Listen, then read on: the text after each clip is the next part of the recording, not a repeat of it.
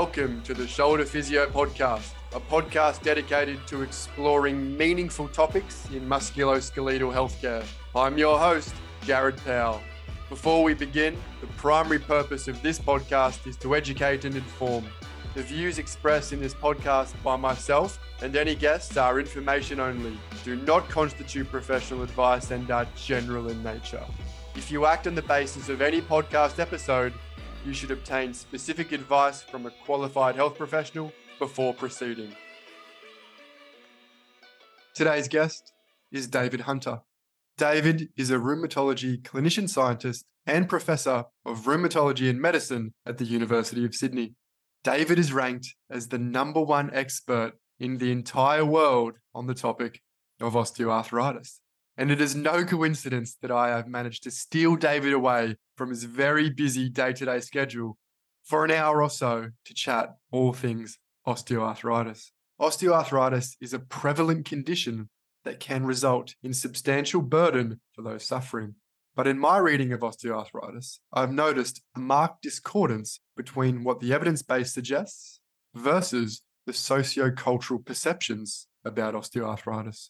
In this episode, we do a sweeping 360 of the osteoarthritis landscape, stopping at all stations along the way, uh, including terms such as bone on bone and whether these colloquial terms are helpful or harmful. We look at pathoetiology of osteoarthritis. We touch on the treatment for osteoarthritis, including both surgical and non surgical approaches. And we look at how we can reframe what osteoarthritis actually is if a patient were to have possible aberrant or maladaptive beliefs about what osteoarthritis is and isn't. This is one of my favorite conversations today.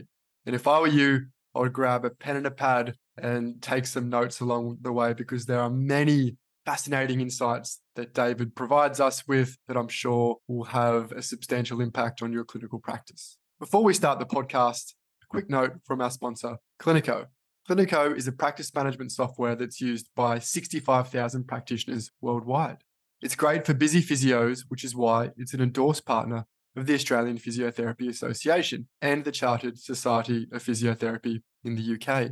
You'll find everything you need to run a successful physio practice in one place, like treatment notes, digital forms, online booking tools, customizable body charts, and much more.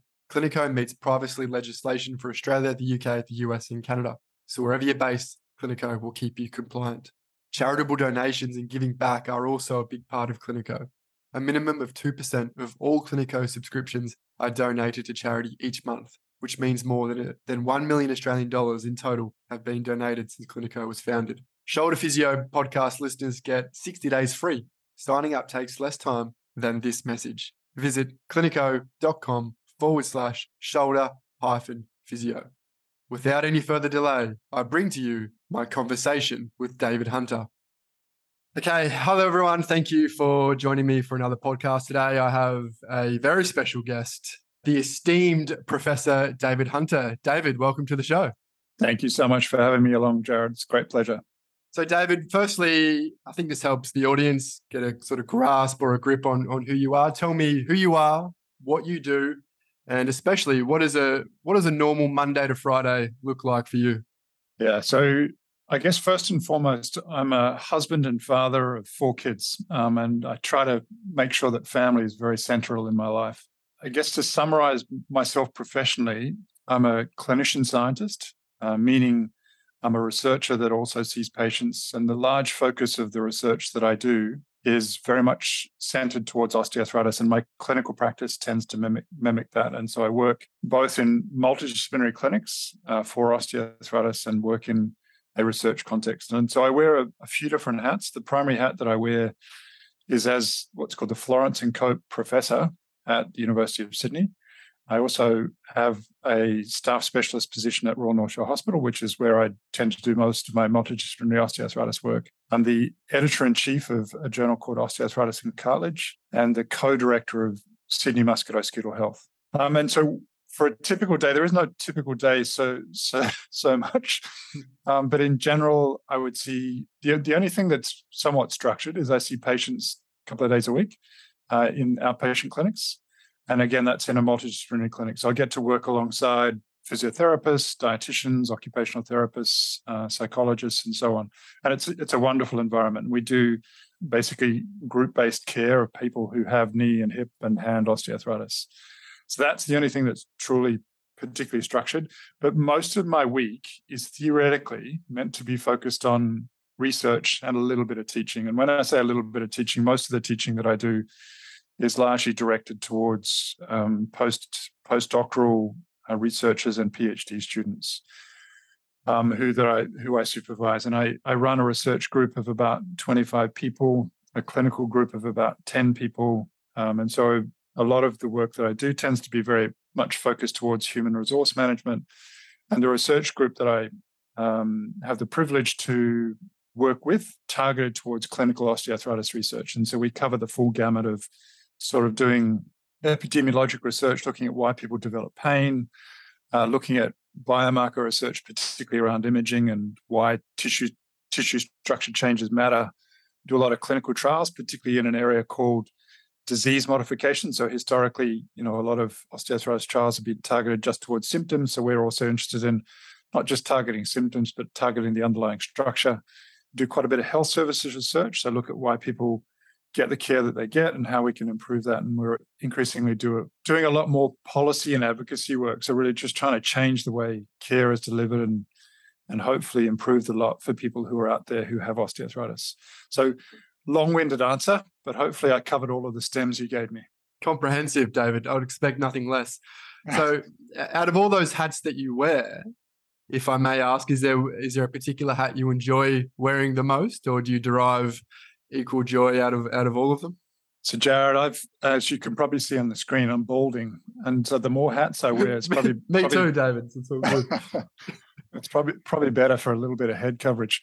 But no, I um look, I I enjoy the variety. To be completely frank with you, um, and from day to day, some things are more enjoyable and some things are more challenging, but that that will often vary. And I I wouldn't necessarily say that I enjoy one more than another. I actually enjoy the challenge of doing different things on a regular basis and not having, you know, an 8 a.m. to 6 p.m. clinic structure where I'm seeing, you know, 15, 20 people a day. I think my my head would go into a mind spin after two or three days of doing that consistently. So I love the opportunity to teach. I love the opportunity to sort of work with that next generation. I love the opportunity to sort of push the boundaries on on research and you know with the sort of new hats that i'm wearing around sort of co-directing musculoskeletal research at the university of sydney and its affiliated hospitals and also um, directing this journal that we're responsible for that's providing new challenges but also hopefully opportunities to influence and shape uh, future careers and also the uh, the research agenda of others. And have you made a conscious decision to remain a clinician, given I assume you're being pulled in the direction of research more and more and more. And and just for context, are you when you say a clinician, are you, are you a rheumatologist? Is that is that your occupation there? Yeah, so I'm a rheumatologist, and I've made a conscious decision throughout my career to continue to have some clinical interface. Um, and that comes about in large part because you know, I think it's really important for me and the research that I do to have some relevance to the patient population that I'm trying to serve. And if if I I think extract myself too much from that, there is the capacity for weird people like me to go off in mm. really abstract directions. And I don't I don't want to do that. I really want to keep mindful and focused on the population that I'm that I'm really truly trying to serve. It's becoming harder, if I'm completely brutally frank with you, to to have all of those hats and to serve them well Mm. And the challenge is that the masters that I serve for each of those roles don't honestly think about the fact that you have those various hats and they just want you to perform at 100% for every role that you're doing and so that's that's becoming harder um, and it's similarly becoming harder to remain competitive particularly in a research funding environment when you know that you know 50 to 60% of your time is dedicated to that activity but you're competing against people who are doing that 100% of the time yeah, um, we can imagine. Yeah.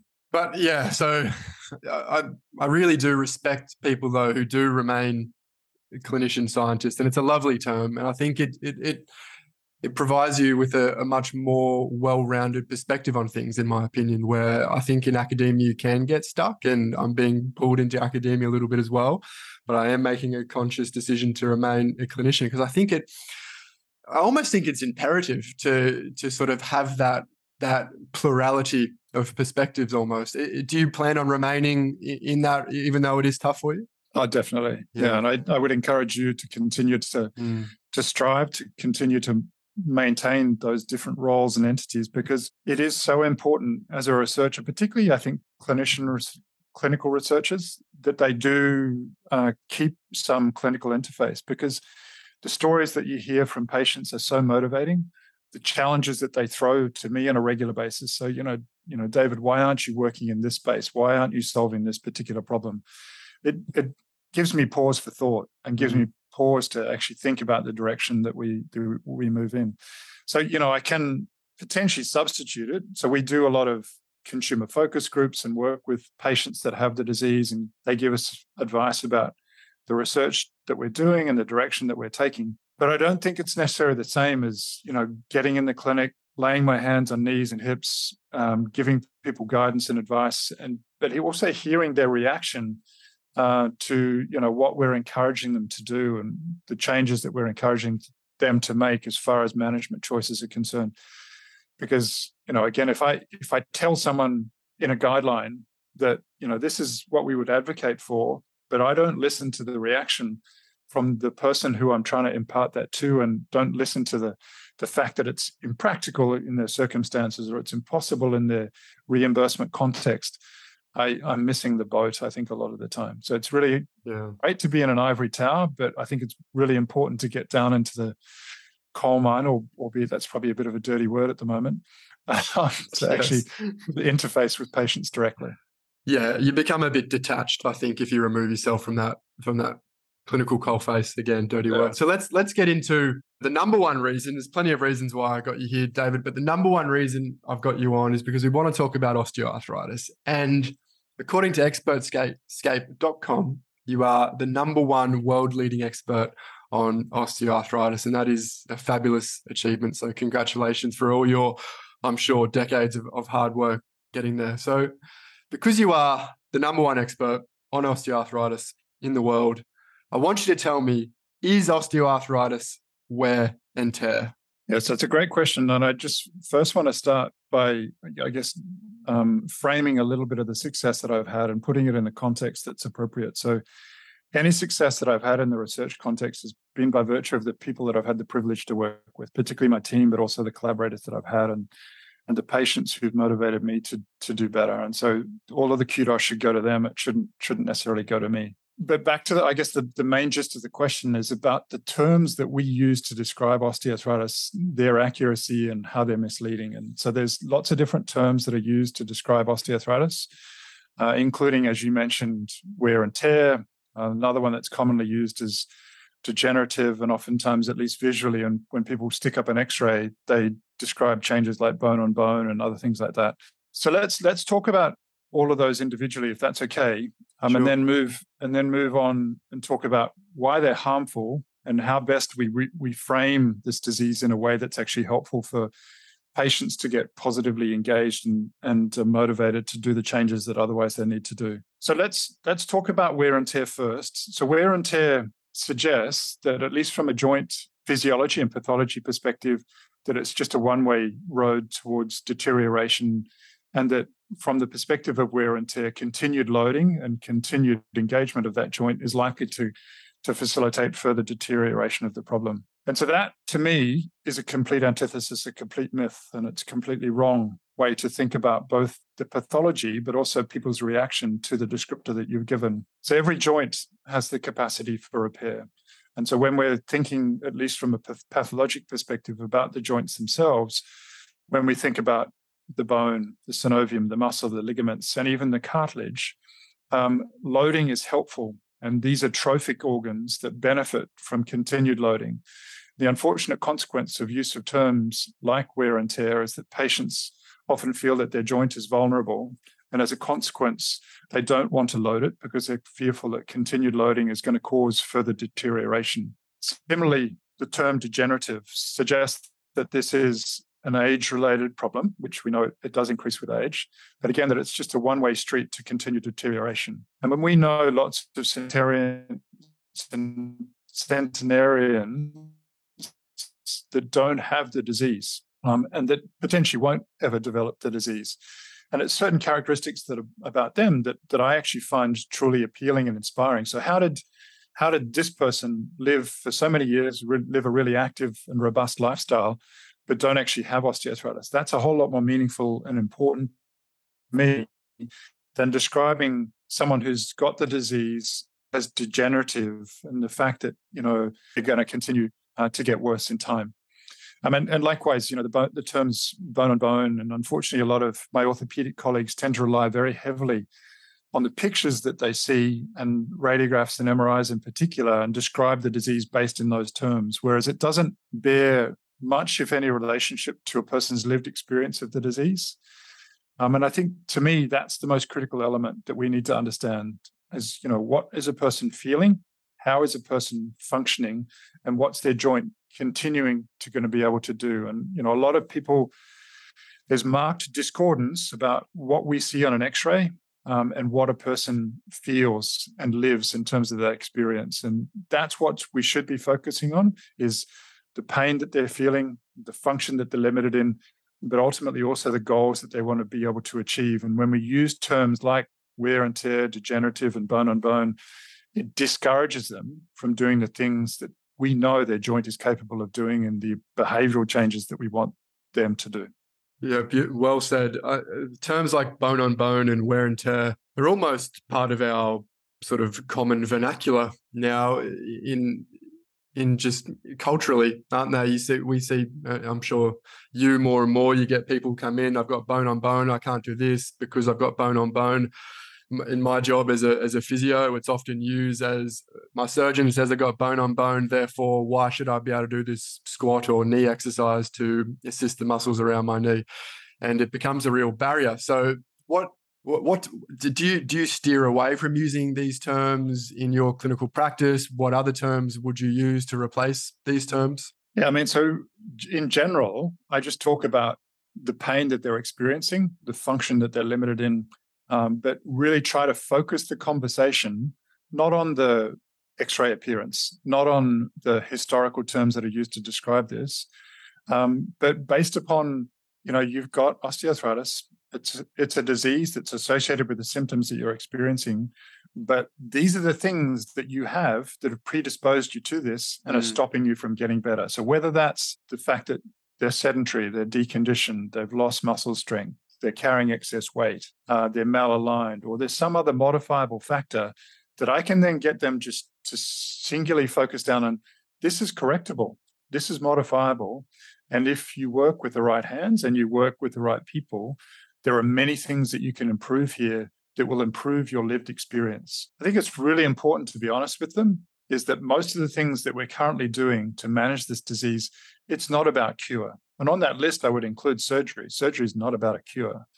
And so when we're talking about, you know, educating people about the disease, getting them more active, uh, getting them to lose weight, using uh, adjunctive devices to help with the loading of the lower limb, using analgesic therapies.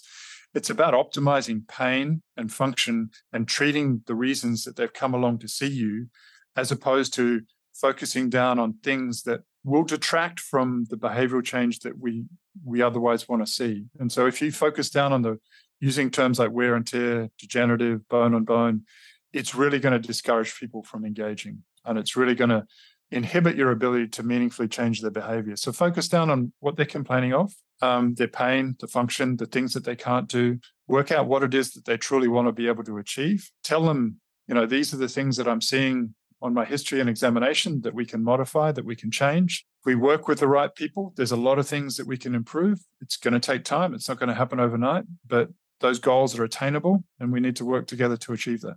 That's great. So, more uh, sort of focusing less on the problem. Yes, sort of reassure, or yes, hearing them and validating that there is a problem, but focusing more on the solution, particularly with modifiable factors and, and being careful not to throw around too many throwaway terms. And we, we see this again and again and again in, in low back pain research with disc bulge, for example. People tend to, mm, patients latch onto these terms that we might f- forget about. We throw, we throw that term around, but that's the term that they latch onto.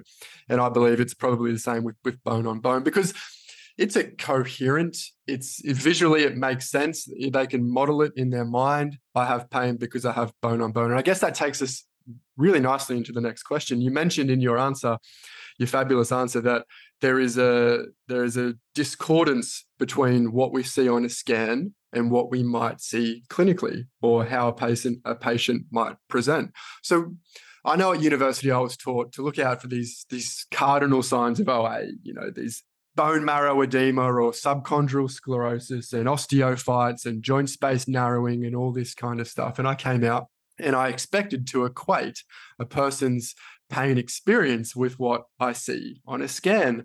Is that accurate, David? Is that wrong? And then what is the role of, of imaging in the diagnosis, diagnosis of osteoarthritis?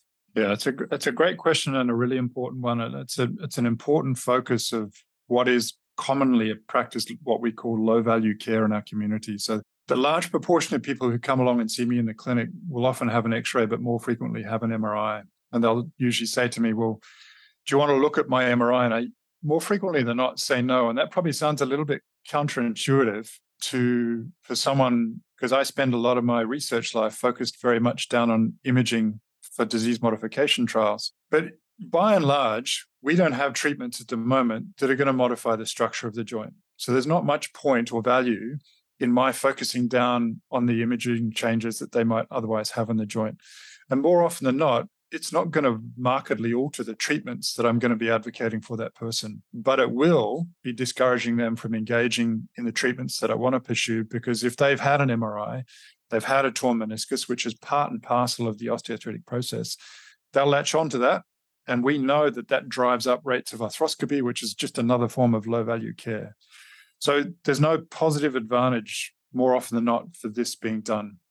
The diagnosis of osteoarthritis is based on the signs and symptoms that a person presents with. So if they're over 50, they've got activity related pain, they don't have long periods of morning stiffness, more often than not, they're going to have osteoarthritis in the joint that's affected. So you can use the American College criteria, you can use the European criteria, uh, you can use the NICE criteria in the UK. They're all pretty much the same. It's all based on symptoms and signs. And with that, you've got remarkable sensitivity and specificity to make the diagnosis. And you only want to use radiographs if you really got a clear suspicion that this is something else. You know, this could be a rheumatoid arthritis, mm. could be a psoriatic arthritis, could be gout, whatever it might be. But only if you've got a clear index of suspicion that that's the case. Because more often than not, the diagnosis can be made just based on those symptoms and signs, and getting the radiograph or getting the MRI is going to discourage them from undertaking the activities that you otherwise want them to do. Okay, so I just want to reiterate that the diagnosis of osteoarthritis is a clinical diagnosis and an x-ray or any other radiological imaging is not required for a routine diagnosis of osteoarthritis. Absolutely correct. Wonderful. That's what i want to hear. And so do, do you, i'm going to come back to this this uh, discordance between what we might see on an imaging whatever imaging we want to use and the experience of pain is that does that apply across the spectrum? So if you have severe osteoarthritis, is that is more is that more related to a pain experience or is it a, is it across the spectrum? It's pretty much across the spectrum. The discordance is less the more severe structural disease is. So but there's still marked discordance in people mm. with end stage radiographic disease. And despite all of our best efforts to better understand and tighten that relationship between that uh, symptom experience and the structural change using MRI and other sophisticated imaging methodologies, there's still a marked discordance, even in end stage disease. And I think that really, to me, emphasizes the important influence of other uh, psychosocial risk factors in a person's symptoms. And so the concomitant presence of you know, depression, stress, and anxiety, which we know is present in about 30% of our patients. The fact that this disease is more common in people from lower socioeconomic groups that we know is influencing their expression of pain and disability, uh, the concomitant features of sensitization, none of that can be characterized on imaging. Um, and so And we know that they play a really important role in the person's symptoms and disability. So it's not surprising that the discordance is marked, uh, albeit slightly less discordant in more severe disease. But you know, I can spend my life studying imaging, but it's still not going to tell me why a person feels the way they do. Yep, perfect. David, something's just come to me while I've been while I've been listening to you. A common bit of rhetoric that I hear reported to me secondhand uh, by patients is that their surgeon says that this is only going to get worse over time. We may as well replace the knee or replace the hip now. You know, you've already got stage three osteoarthritis. It's a matter of time before blah blah blah blah blah blah blah. Is that is that an accurate statement? And I'm uh, uh, I haven't heard a surgeon say this uh, specifically. Some some might have, but is, is that is that a, bit of rhetoric we should sort of veer away from as as per the other labels that we've been talking about? Yeah, definitely, definitely. I mean, I I have a lot of patients that come along to me and tell me the same story that they've seen the surgeon. The surgeon says, "Well, you're going to need a joint replacement at some time, so why why not get it done sooner than sooner than later?" And I really want to stress that that is completely inaccurate.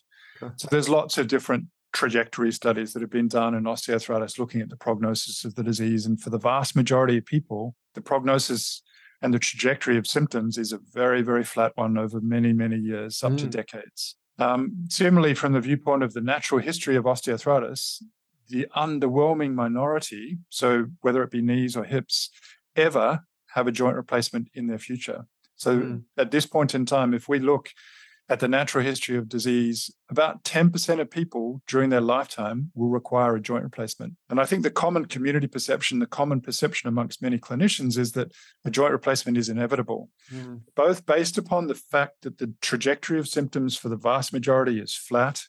We know based on large epidemiologic studies that a very small proportion of people ever require a joint replacement. I think the most important thing you can do for patients is basically to say, look, you know, prognosis is generally very favorable in most people. A small minority of people might need surgery in their future, but by and large, there are lots of things that you can do to help with the disease, and that's what you should be focused on. And the prognosis is generally very good. Yeah, that that is contrary to the the, the common belief, I believe, where it's a progressive disease and it's only going to get worse over time. So that is a real breath of fresh air. So let's talk about treatment a little bit. I could talk about natural history all day. I, I love that as a topic, but I want to get into treatment because that's important. You were involved in a trial that's recently been published to a little bit of controversy uh, called the START trial. It's it's not controversial because of the study itself, but the results it produced, particularly in the physiotherapy community who are obsessed with strengthening and think that strengthening cure all. So this this trial, and it may do, but this trial was interesting. It compared three groups, I believe. David, you'll know more than me, but I'll attempt to summarize it. A high intensity strength training group, a low intensity strength training group, and then an, an attentional control, basically. And then tell us, David, what, what were the results and, and kind of what, what was the point of the trial in the first place? And, and then what are the cl- clinical implications of the trial? So the rationale for doing the trial in the first place is I think there's a perception that the stronger you are and the more intense the training that you do, the better the outcome is going to be. Um, and this, study, I think, put that to bed um, pretty clearly and basically showed no difference at all between the attention control, the low intensity strength training group, or the high intensity strength training group. And just so, just to give some people some sense of, of what that meant. So, at the first intake, the participants in the trial uh, were asked to do one repetition max exercise. And uh, they identified what that was. And for the high intensity strength training group, basically they were asked to do uh, three sets of eight repetitions at about 75% repetition max. The low intensity group was uh, three sets of 15 repetitions at 40% repetition max. Um, and the attention control was literally just about education about the disease and what they can do to manage it. And we really found no statistically or clinically meaningful difference between any of those three groups. And I guess for, you know, a health professional community group that's out there, you probably say, well, you know, you didn't do this right, you didn't do this mm. well. Um, but the reality is, it was a well conducted, rigorous trial, but everybody was treated the same. Um, and so that everybody was given the same exercises to do, irrespective of their deficits, irrespective of their, you know, their clinical profile, irrespective of the other things that are going on in their life. And I think as clinicians, hopefully we're a little bit more intuitive than that, and that we try to identify specifically what's wrong in this person as far as deficits are concerned, as far as modifiable factors are concerned, and we try to tailor our treatment to the individual. It helps to underpin, I think, a lot of research that's coming out at the moment that suggests, you know, there's no difference between um, standard quadriceps strengthening versus neuromuscular exercise. We can get the same effects through uh, yoga or Tai Chi or through cycling as we can through targeted strengthening exercise. And to me, the most important thing is that we identify what's what deficits a person has, what's correctable, what other modifiable factors they have, but probably most importantly, what we can get a person engaged in doing longer term that we know will help modify their symptoms. Um, and so I wouldn't discourage people from continuing to improve a person's strength if they have some deficit that needs correction. But try and best in the approach as to how you approach the individual to make sure that you're targeting the problems that they have and then tailor your treatment so that it meets what their what their interests, what their preferences, and what their goals ultimately might be. Um, and so I know I can't say that directly from the trial itself, um, but you know, if we educate people and we get the same effect as a high intensity strength training group, um, it basically says that if you give people information and you encourage and support them through the process, they're likely to get better. Yeah, the fact that the that the two strengthening interventions didn't outperform the attention control was was very interesting to me.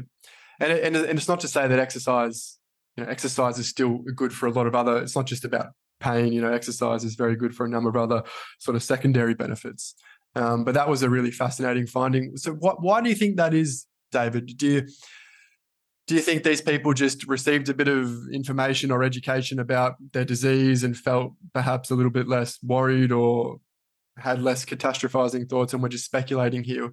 What, what, why do you think that they did comparably well uh, versus the exercise interventions? Yeah, so my my good colleague and friend Steve Messier, who's run now a number of these different trials, is incredibly effective at imparting wonderful attention control interventions uh, that essentially give people a lot of information about how best to manage their disease. And what we find in most of the attention control groups that we've that we've used in the past is that they lose weight, that they get strong, that they get more active by virtue mm. of the fact that you're telling them about what should be beneficial for their disease.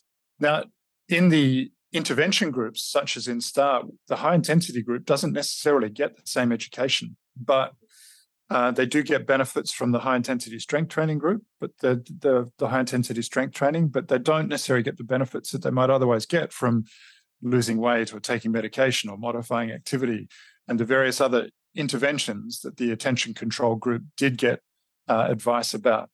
And the other mm. piece here that I think is so important for clinicians to hear is that patients redeem a benefit just from the contact that they have with the health professionals that are, that are seeing them. Um, and so Kim Bennell and others have done wonderful studies basically, and this isn't to detract from the important role physiotherapists have, but basically to say, you know, you go and see your physiotherapist, they're going to get better just from the fact that they've had some interaction with with the clinician. They don't necessarily need to do anything. And again, I don't want people to walk away with a message that, you know, I don't want people to be active. I don't want people to be strong. We do. We know that that benefits people, but they just get benefit just from interaction and talking about what they're feeling and hopefully having a good ear to listen to what what what it is that they're suffering from. Bloody oath. And I don't think that detracts from the role of a physio or any clinician. I think that's a, a, powerful role to serve. And then if you can get them to do a little bit of exercise on top, what's the worst that can happen? It's it's it was a really well conducted trial, and from memory, I haven't haven't read the paper since it's probably came out, and I should have. David, apologies, but uh, I think one of the outcome measures was whether the interventions changed uh, joint forces. Was that right? Yeah, yeah. And and did did they?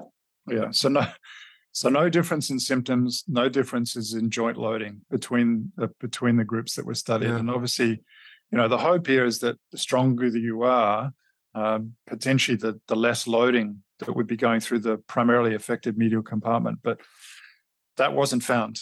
Yeah.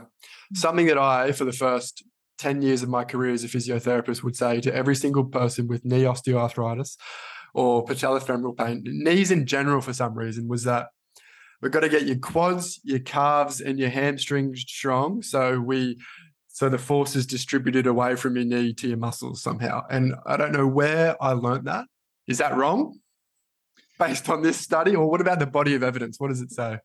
The body, the body of evidence would suggest that it's not wrong, but it's not changed by virtue of a high intensity intervention versus another person who goes off and does their own types of care. Um, so I think it's still important from the viewpoint of impulse loading, particularly in a person that has impaired proprioception in a joint that's otherwise affected by osteoarthritis, that the muscles around the joint be stronger so that hopefully some of the the abnormal or aberrant forces that go across a mechanically deranged joint can be um, dissipated appropriately across hopefully uh, a better functioning joint. So I would mm-hmm. still encourage you to say it's important for the periarticular muscles to be strong um, and to hopefully reduce loading by virtue of that. But what this study suggests is that by virtue of uh, high intensity strength training, that doesn't provide a benefit over and above the low intense strength training yeah. group. And and that joint loading forces aren't a mediating factor of recovery, particularly Correct. in this study. Correct. Yeah. Yeah. Did, did you do a se- is there a secondary mediation analysis to this study coming? No. Not not done. Yes, there will okay. be, but it's okay. not been done yet. I, I, I, love those studies. Okay, so let's go into uh, the role of weight loss and lifestyle programs in osteoarthritis. Is it as simple as saying if you lose 10 kilograms, your pain experience, your pain symptoms, your function is going to go down or go up by X amount? Or is there more to it? There's a hell of a lot more to it, unfortunately.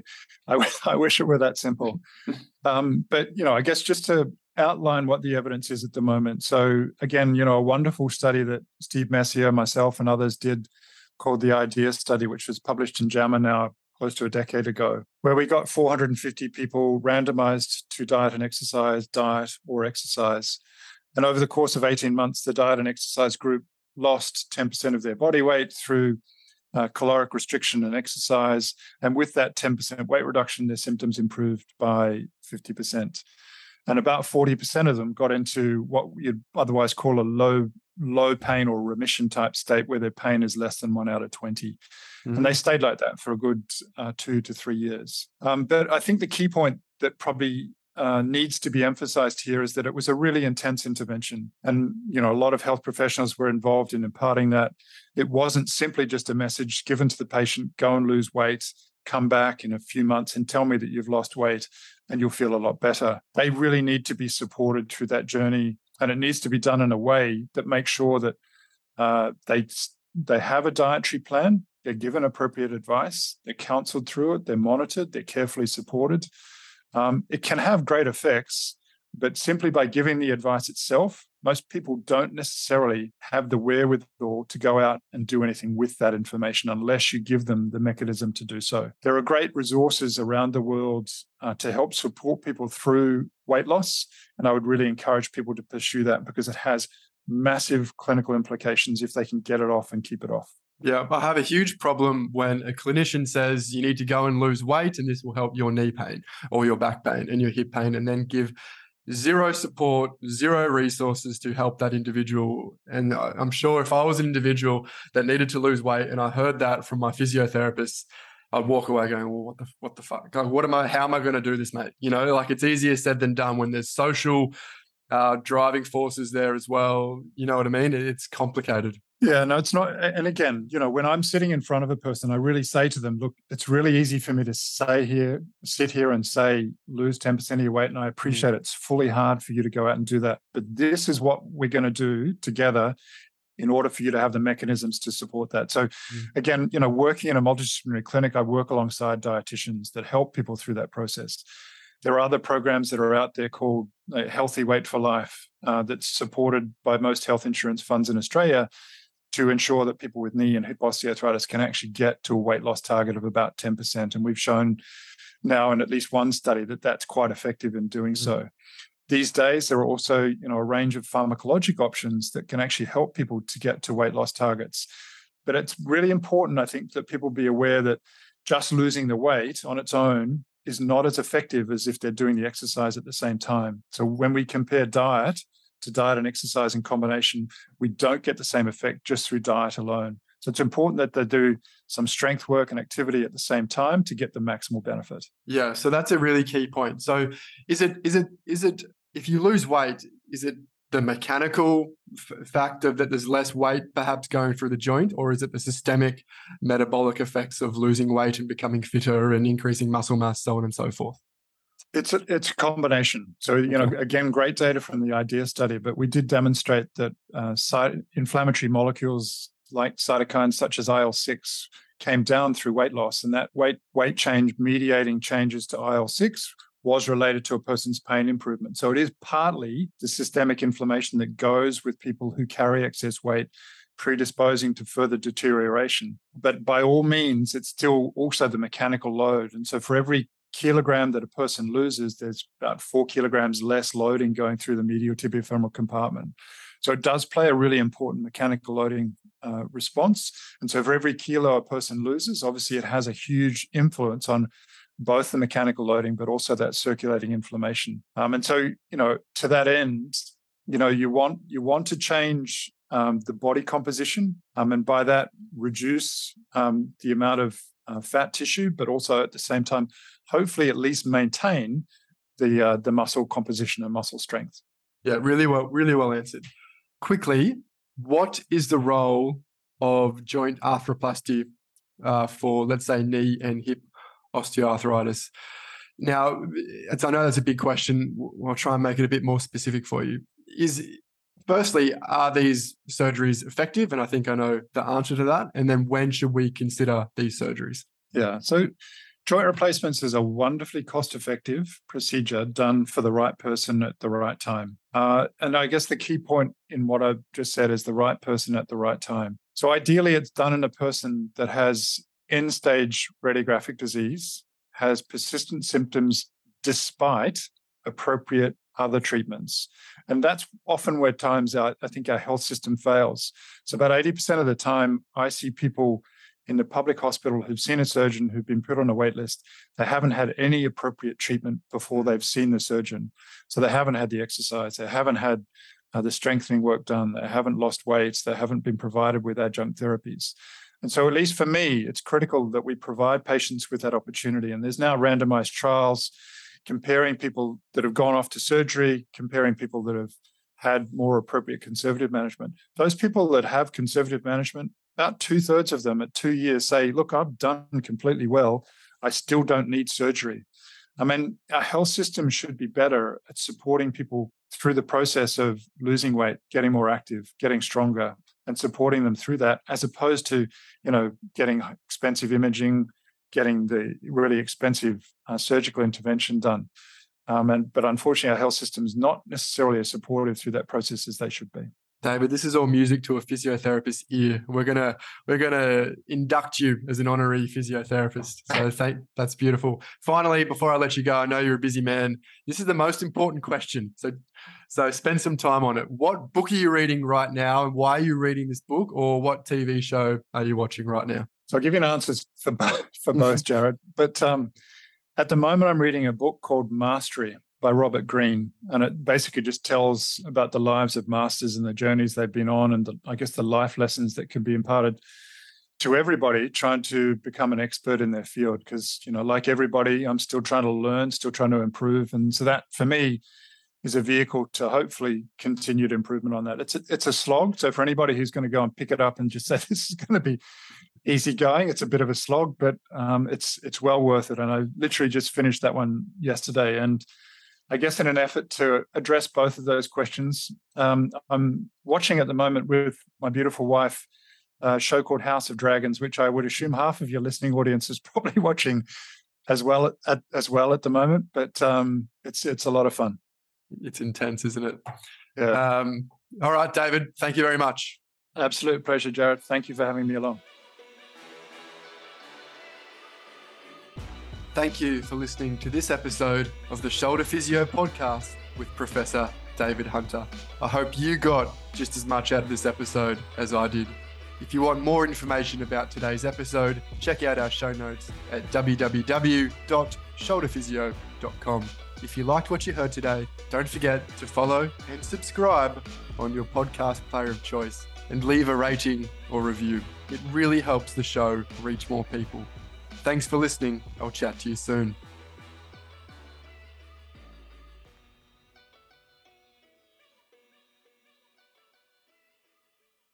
The Shoulder Physio podcast would like to acknowledge that this episode was recorded from the lands of the Tirrabalang people. I also acknowledge the traditional custodians of the lands on which each of you are living, learning, and working from every day. I pay my respects to elders past, present, and emerging, and celebrate the diversity of Aboriginal and Torres Strait Islander peoples and their ongoing cultures and connections to the lands and waters of Australia.